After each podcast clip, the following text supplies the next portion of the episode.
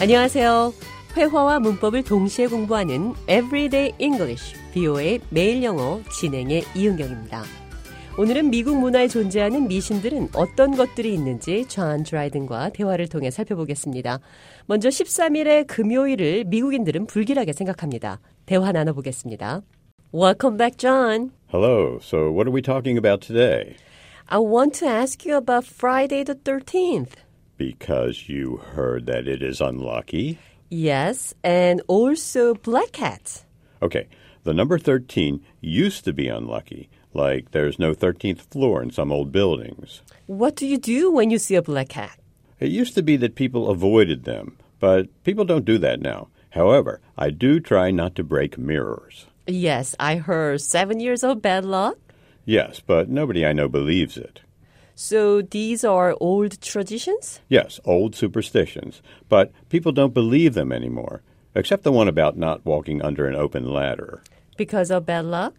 Yes, that's another old superstition, but of course you don't want to walk under a ladder that's going to fall on you. However, many Americans use these old superstitions as a quick way to describe feelings or situations. Uh, like this? Yes, that's knock on wood. If I say, I think my cold is gone, knock on wood, that means I hope it's gone. But it's just an old habit. I don't believe that knocking on wood actually helps. It's just an old saying. Exactly. It's like crossing your fingers when you hope that something will happen.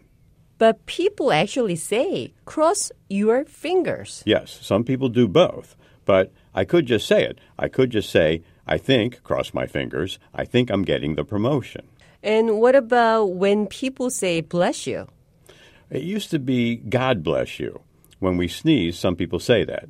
Some people used to believe it was protection against the devil stealing your soul. So even though we don't believe that anymore, it's polite to say bless you to someone who sneezes. Yes, it's considered good manners.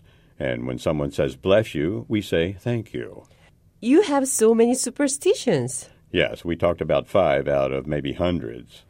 Since we are talking about good manners, I want to say thank you for your time today, John.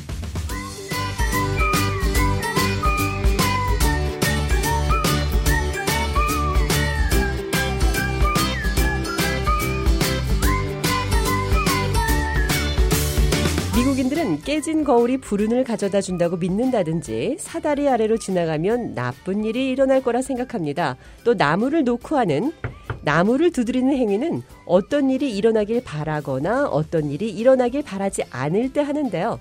이런 미신들을 믿는 사람도 있고 믿지 않는 사람도 있지만 한국 사람들이 상대방의 이름을 빨간색 펜으로 쓰지 않는 것처럼 미국인 친구가 재채기를 하면 bless you 축복합니다 라고 말해주는 것이 좋겠죠.